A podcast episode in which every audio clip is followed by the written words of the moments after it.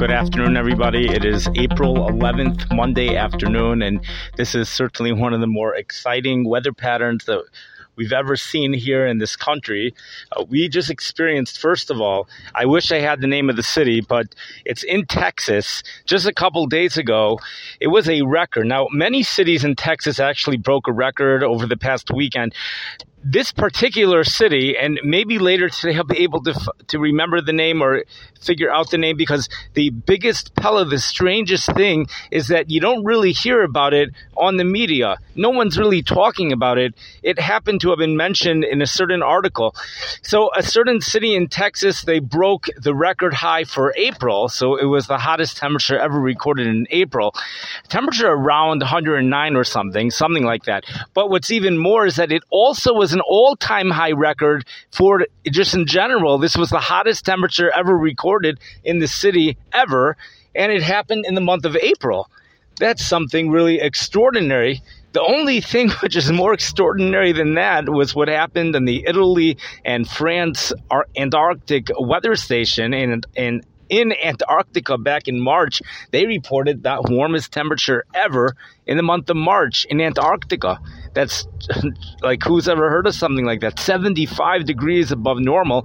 It happened in the month of March. You know, the Russian station reported also the March warmest warmest March temperature ever. Temperature was uh, 0 degrees, but they did not report an all-time high that did not happen at the Russian station, but at the Italy and France station, that's what happened. It's located about 350 miles away from the Russian station. Well, right after this heat, you can't get a larger contrast of temperatures than what we currently have.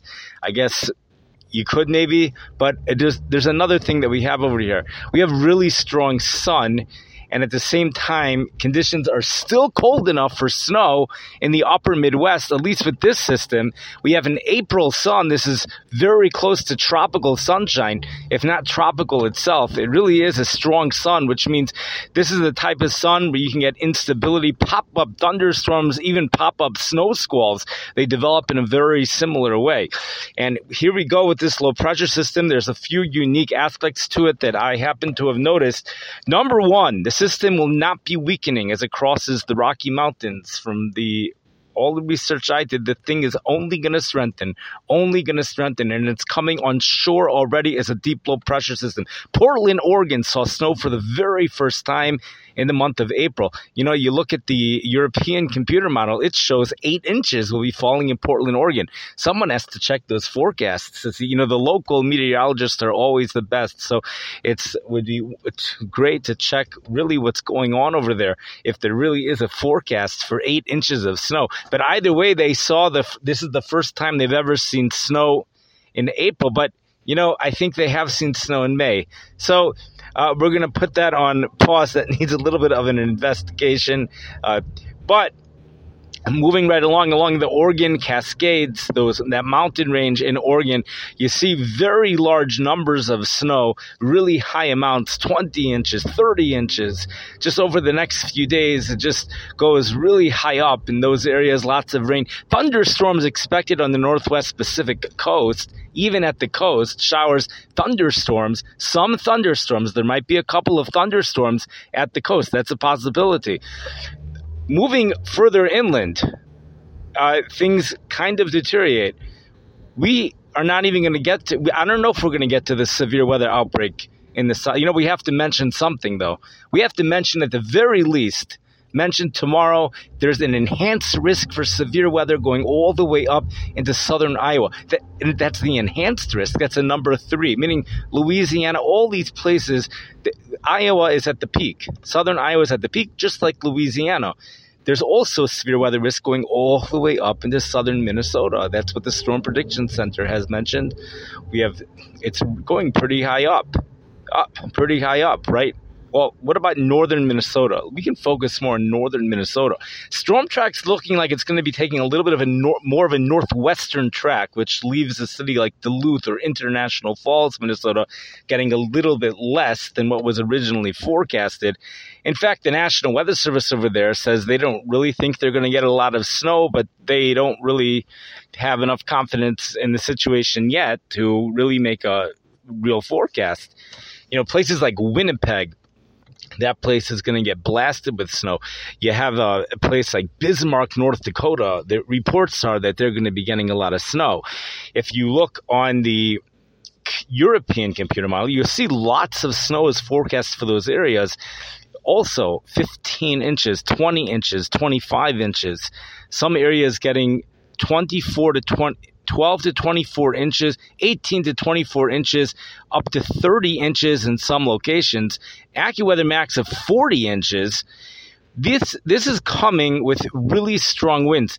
The criteria for a blizzard it's it's not just going to reach the criteria for a blizzard. It's forecasted to go well beyond that. Well, if this storm materializes to its full potential, we're talking about 50 mile per hour wind gusts, which is well past the 35 mile per hour wind gusts you need for a blizzard criteria, about three or four hours worth of 35 mile per hour wind gusts, reducing visibility to under a quarter mile. Another unique thing about this storm is the fact it's going to be a wet snow. This is not the typical situation that occurs in those areas back in January and February where you have a dry, powdery snow. Nonetheless, despite the wet snow, despite snow to water ratios 10 to 1, maybe even less, nonetheless, snowfall is expected to accumulate around 2 inches an hour. But here's the, the real thing is that because it's a wet snow, it's going to stick and it's going to freeze. This puts a danger, the power outage risk for trees. Trees could fall, various uh, dangers because of the wetness of the snow, the stickiness of the snow. This is a low pressure system, which it seems like the National Weather Service, you know, the Washington Post has strongly indicated it seems like they are choosing to focus on the GFS model and not the European computer model. The GFS model has a powerhouse storm which moves into Minnesota and it just stays there. That's another thing about this storm. It's not just a heavy snow, it's also a really slow moving system. It eventually falls apart later on Thursday, just like all these slow moving systems that I've seen around here. They all fall apart. But until we get to that point, it's going to be a really intense thing. Talking about barometric pressure, 29, very close to 29.1, maybe even 29.0 and it's solidly over Minnesota. That means the heaviest snow might stay out of Minnesota because the heaviest snow tends to occur, I think, about 120 miles north of the storm track perhaps sometimes even more. And over here, we're really dealing with some borderline temperatures. And I didn't even notice any snow for the Black Hills in South Dakota. But I'm curious to know what's going to happen with that because last time around, there was snow over parts of Minnesota, then nothing occurred according to storm reports as of early the morning. But the storm, the snow was still falling at that point could be things change. But then when you get to the Black Hills just west of Rapid City, down in the southwest part of the state, pretty far away from Minnesota, you see those storm reports of six, seven, eight inches, and this is still while it was snowing it'd be interesting to see what happens over there. We have a severe weather outbreak today. Now, the severe weather outbreak today is, you know, there's another storm system which is developing down south. It's a weaker low pressure system with a slow moving, weak cold front that is further weakening. But nonetheless, there's something called the dry line. And this is where the storm chasers, they love the dry line. Nothing could be better than the dry line for a storm chaser. The dry line is the area which is where the south, the really dry southwest desert winds blow from the southwest. They collide with the warm, moist air from the Gulf of Mexico. And there's two things that happen. Either the skies are cloudless, as blue as can be, or there's tornadoes. That's severe thunderstorms and tornadoes. If the skies are blue, they call it a blue bust. But the storm chasers like to hang out around there. Uh, that's going to be going on down there. You know, you can have a weak front, a weak storm system, a weak this and that. But when you have the dry line, so there's always going to be a tornado risk. I it's usually like in the Oklahoma area. Uh, I think maybe this time it's going to be also in the western Kansas, perhaps western Nebraska. You know, these are th- things. If a person really want is going there, certainly looking to see exactly where it is. Uh, tomorrow, it's a much more significant sto- uh, severe weather outbreak. It's associated with the powerhouse storm developing up north. the northern plains, central plains, northern plains. This is called the Colorado low. Now, what's very interesting, it used to be that a Colorado low was a distinct system. You know, maybe it, you know, it developed in Colorado. But we had many different types of storm systems. There was an Alberta Clipper, that was a low pressure system that developed in Alberta they used to think meteorologists used to think that the low pressure system in Alberta was its own entity. It somehow storm systems developed over Alberta, but at this point, the Colorado low and the Alberta Clipper are considered almost like the same type of system. They both develop almost in the same way.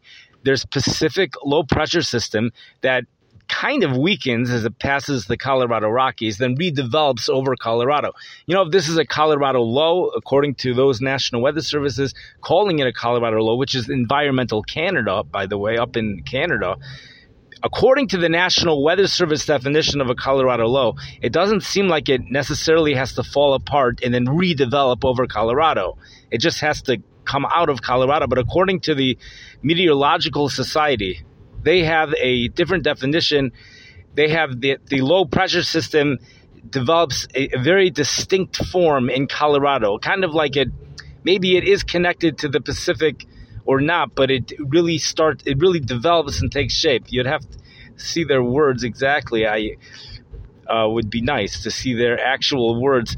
Uh, but so, according to them, I don't know how what this would qualify as. But either way, there is a major difference between the Alberta Clipper and the Colorado Low.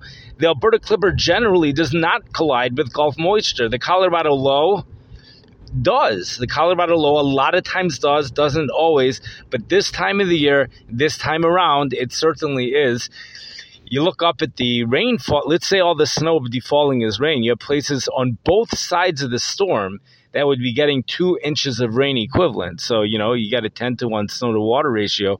We're talking about 20 inches. The wild card to me is what do we do with the melting that will be taking place while the snow falls. Granted, the snow is going to be falling so heavy, it's going to be accumulating, even though the temperatures might be above 32. But at the same time, the snow will be melting throughout the day.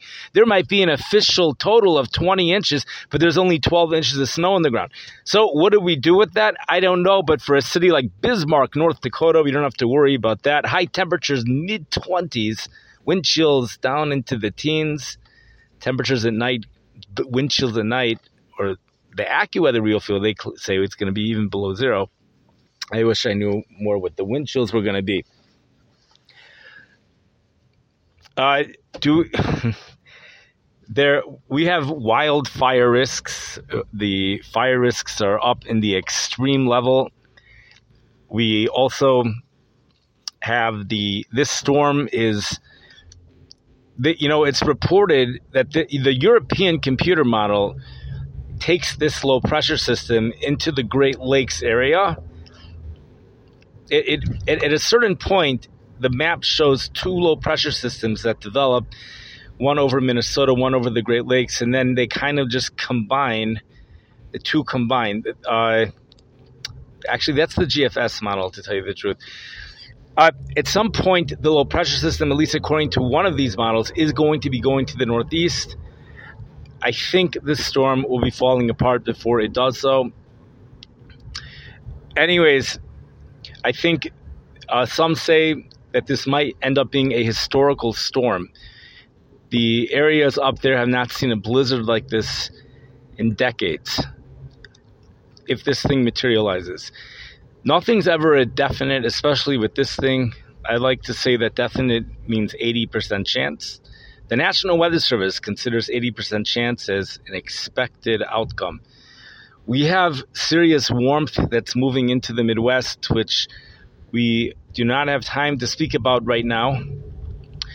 But cities like Chicago will probably get hit with it on Wednesday. Other places getting hit with it already. We had places that were in the mid 80s yesterday, places that you would think should not be in the mid 80s, but they were in the mid 80s, such as Southwest Missouri. Southwest Missouri, that was a last minute thing going into the mid 80, 85 degrees, and I think Branson, Missouri, or some, one of those places down there. it wasn't forecasted to happen a few days before that. But uh, you know, when you have very dry air, you have large variability in temperatures this time of the year. The sun is super efficient at heating things up, and behind the dry line, the relative humidity generally is six percent there are some meteorologists who feel that because the air is so dry currently, even in the North Dakota area, International Falls, Minnesota, the snow might actually start several hours later than what the radar shows because the snow will be evaporating before it touches the ground. Evaporation of snow is not actually called evaporation, it's called uh, sub- sublimation. Uh, but uh, so you might have that. The snow, you know, they might say the snow starts at seven o'clock and it's not snowing, it's still not snowing. That doesn't mean it's not coming. It's just that it's really dry and the snow is sublimating. It's evaporating before it touches the ground. I hope everyone stays safe and the avalanche stuff is one of the most dangerous things. That's something that we'll have to look out for over the next few days. But those people who love these types of storms, they're really going to have a lot of fun with this. And those people who like the warm weather, you're going to have a lot of fun too because the warm weather is just around the corner. It's already April. Anyone who's going skiing in the color in the Rockies always should remember to put sunblock lotion on this time of the year for two reasons. Number one, the April sun is a powerhouse. Number two, the sun reflects a lot of the ultraviolet rays upwards, so you're really getting a heavy dose of ultraviolet rays over there. Also, you're you're up in the mountains. There's less atmosphere, which is protecting you. Unlike by the Dead Sea, where many say you don't even need to put sunblock lotion on at all.